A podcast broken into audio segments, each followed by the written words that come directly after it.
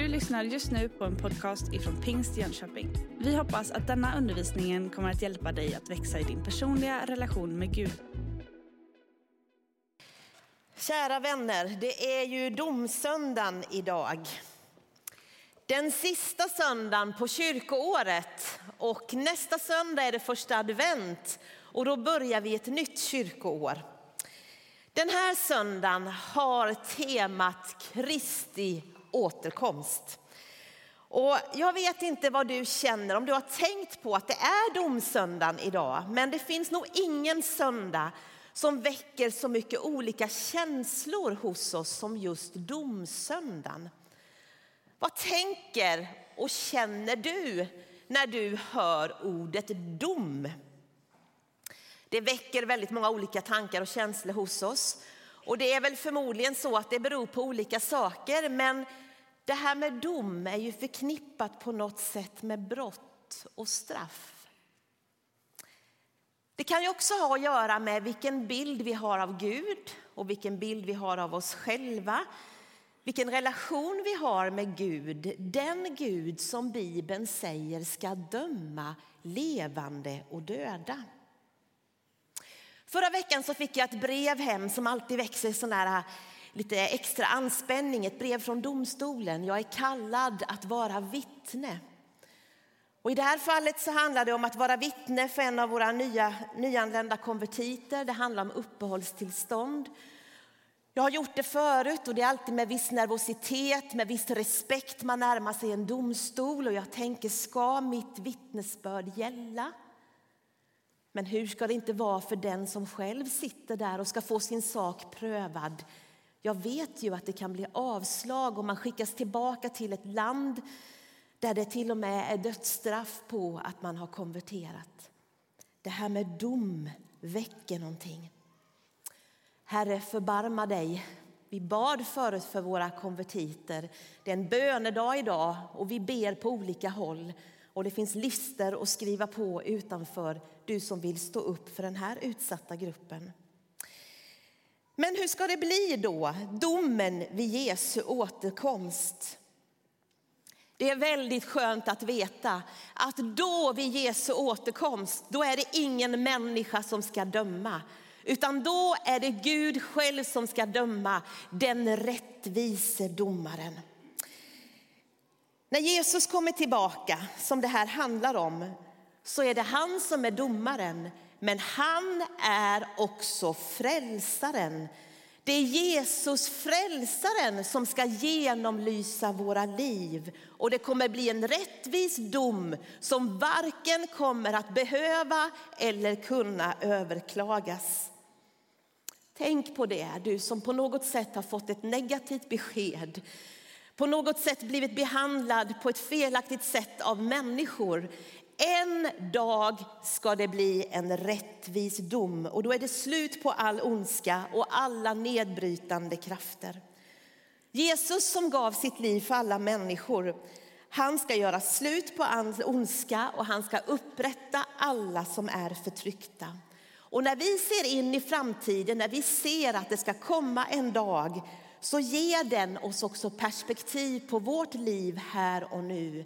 Domsöndagen är en dag av ransakan, men det är en dag av ett fantastiskt hopp. Och nu ska vi läsa en, vi ska läsa två av texterna för den här söndagen och vi börjar med texten ifrån Pet, andra Petrusbrevet, det tredje kapitlet. Och från vers 8 till och med vers 13. Men en sak får ni inte glömma, mina kära. För Herren är en dag som tusen år och tusen år som en dag. Det är inte så som många menar att Herren är sen att uppfylla sitt löfte. Han dröjer för er skull eftersom han vill han inte vill att någon ska gå förlorad utan att alla ska få tid att omvända sig. Men Herrens dag kommer som en tjuv. Den dagen ska himlarna försvinna med dån, himlakropparna upplösas i eld och jorden och allt som människorna gjort därpå förgås. När nu allt detta ska upplösas, då måste ni leva heligt och fromt på alla sätt medan ni väntar på Guds dag och påskyndar dess ankomst.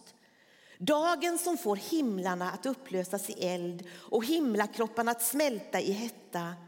Men efter hans löfte väntar vi på nya himlar och en ny jord där rättfärdighet bor. Det var den första texten. Den andra kommer strax. När ska Jesus komma tillbaka?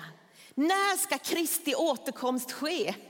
Det har ju talats om denna dagen i alla tider och fortfarande har det inte skett. Vi vet inte dagen, vi vet inte stunden. Fader i himmelen vet. Men vi vet att löftet står fast och att han ska komma. Men Gud går efter en annan klocka än vad vi gör. För Herren är en dag som tusen år och tusen år som en dag. Gud står över tiden och vi kommer aldrig att kunna på det sättet räkna ut exakt när det kommer att ske. För många människor kommer det att bli en sån överraskning som en tjuv om natten. Man är inte beredd. Men vi kan också leva i beredskap, i vaksamhet. Så den här dagen inte överraskar oss på ett negativt sätt utan på ett positivt sätt. Dagen att få vänta, att Jesus kommer tillbaka. Där vi ska få se nya himlar, en ny jord där rättfärdighet bor. Dom och evangelium, hur hänger detta ihop? Har domsöndagen någonting med glädjebudskapet om Jesus att göra? Ja, en dag ska ondska ta helt slut. Ondska och hat kommer inte att få det sista ordet. Det sista ordet det har Gud själv. Och därför så finns det ett sånt evangelium i domsöndagen. Det finns, det finns ett evangelium, det finns ett glädjebud.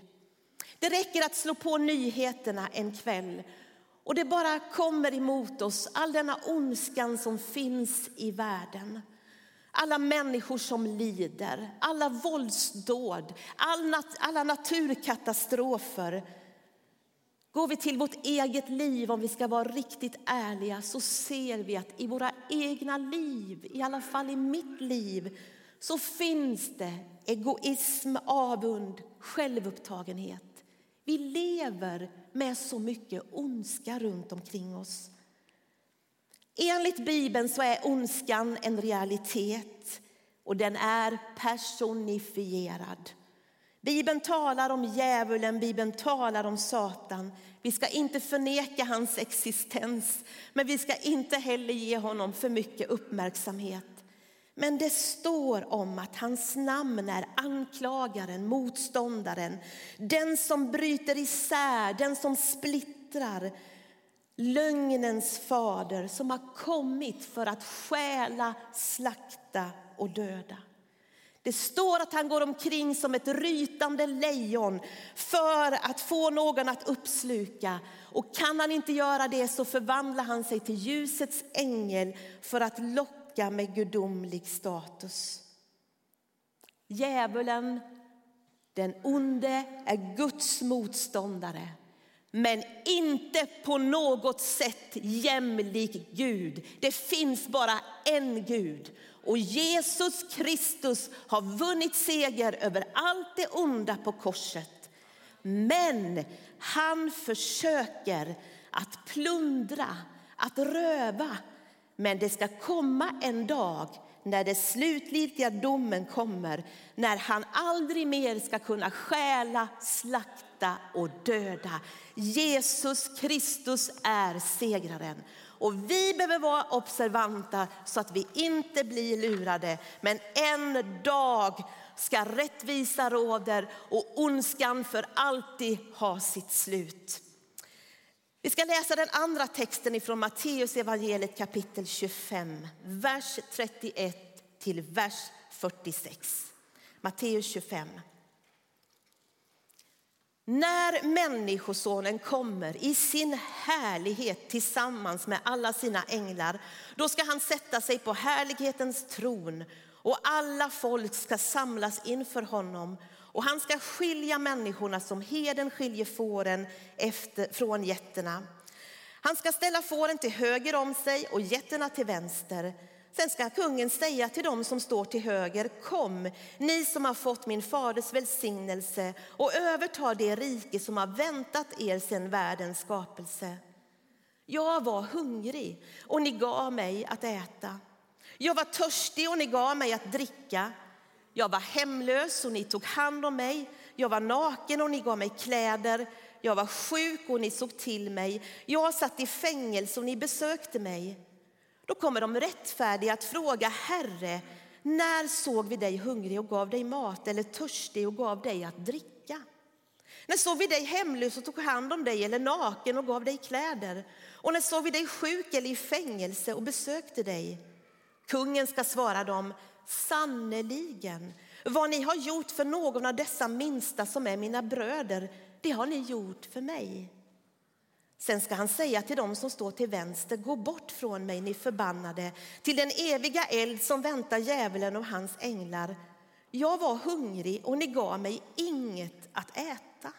Jag var törstig och ni gav mig inget att dricka. Jag var hemlös och ni tog inte hand om mig. Jag var naken och ni gav mig inga kläder. Sjuk och i fängelse och ni besökte mig inte. Då kommer också de att fråga Herren, när skulle vi ha sett dig hungrig eller törstig eller hemlös eller naken eller sjuk eller i fängelse och lämnat dig utan hjälp? Då ska han svara dem, sannerligen vad ni inte har gjort för någon av dessa minsta, det har ni inte heller gjort för mig. Dessa ska gå bort till evigt straff, men de rättfärdiga till evigt liv. En väldigt utmanande och allvarlig text. Det finns och har funnits olika tv-program genom tiderna när man har röstat ut olika människor. Har ni sett sådana tv-program? Det kan vara så att det är en hel grupp som röstar ut någon eller det kan vara så här att man, ja, man blir utröstad på något, på något sätt. Är det så det kommer att ske på den sista dagen? Kommer Jesus att rösta ut människor? Vi läste ju förut i andra Petrus brev att han dröjer för att så många som möjligt ska få tid att omvända sig. Jesus vill inte rösta ut någon. Han vill att alla ska vara med. Men det är ändå tydligt att på den yttersta dagen så kommer det att bli ett urskiljande. Inte därför att Jesus har gjort det, utan därför att vi själva har ställt oss utanför. Får och getter ska skiljas åt. De betar tillsammans men, men, eh, på dagarna, men på, på kvällarna så skiljs de åt. Det står om de onda och de rättfärdiga. Det står inte onda och goda, det står onda och rättfärdiga. Vem, kanske du frågar, har levt ett rättfärdigt liv? Vem har levt ett felfritt liv? Vem har aldrig behandlat någon illa? Vem har alltid gjort det goda? Jag inser att om det skulle handla om mitt eget liv och bara den jag är och det jag har gjort så skulle platsen till höger vara tom. Jag skulle inte platsa där. Men rättfärdiga handlar om att rättfärdigheten kommer från konungen själv som sitter på tronen. Jesus Kristus är vår rättfärdighet. Och det finns en möjlighet för dig och mig att faktiskt erkänna, vi klarar oss inte utan dig Jesus. Jag tar emot din förlåtelse, jag klär på mig din rättfärdighet. Och det är det det handlar om på den yttersta dagen. I de här tv-programmen som jag pratar om så kan det hända ibland att någon faktiskt ställer sig vid sidan. Jag vill inte vara med längre. Man kanske inte blir utröstad men man röstar ut sig själv. Det kan vara så och det är så också. Det handlar om vad vi själva vill. Det avgörande är hur vi lever våra liv på jorden. Det valet vi gör här, den relation vi har med Jesus Kristus, den kommer vi att bära med oss in i evigheten. Men också den icke-relation som vi har kommer också följa med oss den dagen. Så här säger Jesus själv i Johannes 12. Om någon hör mina ord men inte tar vara på dem så dömer inte jag honom, ty jag har inte kommit för att döma världen utan för att rädda världen. Den som avvisar mig och inte tar emot mina ord, han har mött sin domare. Det ord jag har talat ska döma honom på den sista dagen. Jesus avvisar inte någon. Du är inte utrust, utröstad. Jag är inte utröstad. Han avvisar inte någon, han kallar oss alla att komma. Men det är vi själva som behöver svara vårt jag. Sannerligen, allt vad ni har gjort för en av dessa minsta som är mina bröder, det har ni gjort för mig, sa Jesus. Och likadant, sannerligen vad ni inte har gjort för en av dessa mina minsta, det har ni inte gjort för mig. När Jesus säger de här orden, jag var hungrig och ni gav mig att äta. Eller till de som står på vänster sida, jag var hungrig och ni gav mig inte att äta. Så är de här båda grupperna, de svarar på samma sätt. Och ändå blir deras utgång så olika. De svarar, Herre, när såg vi dig hungrig? De som står på vänster sida de försöker komma med ursäkter för att de inte har följt Jesu budskap om att älska sin nästa, att betjäna sina medmänniskor. Men det håller inte med ursäkter den dagen. Att gräva ner sitt pund, att gräva ner sina talenter, att inte förvalta sitt liv.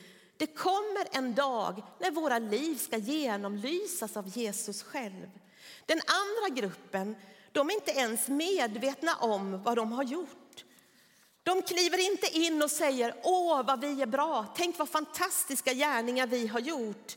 De är lite tveksamma, de kliver inte bara på. De säger också, Herre, när såg vi dig hungrig, naken, utan kläder? Kanske är det ett missförstånd alltihopa. De känner sin egen svaghet och sin egen bräcklighet. Det de hade gjort var bara spontana handlingar utifrån det som bodde i deras eget liv. Att hjälpa sin nästa var för dem så naturligt att de inte ens tänkte på det. Det handlar inte om stordåd inför människor. Det handlar om att betjäna de minsta. Det här kan aldrig göras i egen kraft. Det här är ett utflöde av den kärleken som Gud har gett till oss. När en damm fylls av vatten så svämmar det över och det rinner. När en människa fylls av Guds kärlek, av förlåtelse, när vi får ta emot detta så får det ett uttryck. Domen och gärningarna, är det gärningarna som gör att vi blir frälsta? Det kan se ut så i den här texten, men vi vet ifrån andra texter, vi sjöng nyss, det enda jag vet är att nåden räcker. Efesierbrevet 2.8 säger, av nåden är frälsta genom tron, inte av er själva. Guds gåva är det. Det beror inte på gärningar. Ingen ska kunna berömma sig. Goda gärningar gör ingen människa god. Men en god människa, en frälst människa, gör goda gärningar. Tron är osynlig för oss människor, men genom gärningarna så syns tron. Jesus han sa i sitt avskedstal till sina lärjungar, om ni blir kvar i mig och mina ord blir kvar i er, så bär ni rik frukt. Utan mig kan ni inget göra. Att leva sitt liv i Jesus Kristus, det kommer att märkas. Det kommer att synas. Det går inte att låta bli att göra kärleksgärningar som ett uttryck för Guds kärlek. Jakobs brev talar i sig själv utan gärningar är tron död. Det är väldigt så tydligt, en tro utan gärningar är död. Så sannerligen, vad vi har gjort för en av dessa minsta, det har vi gjort mot Jesus.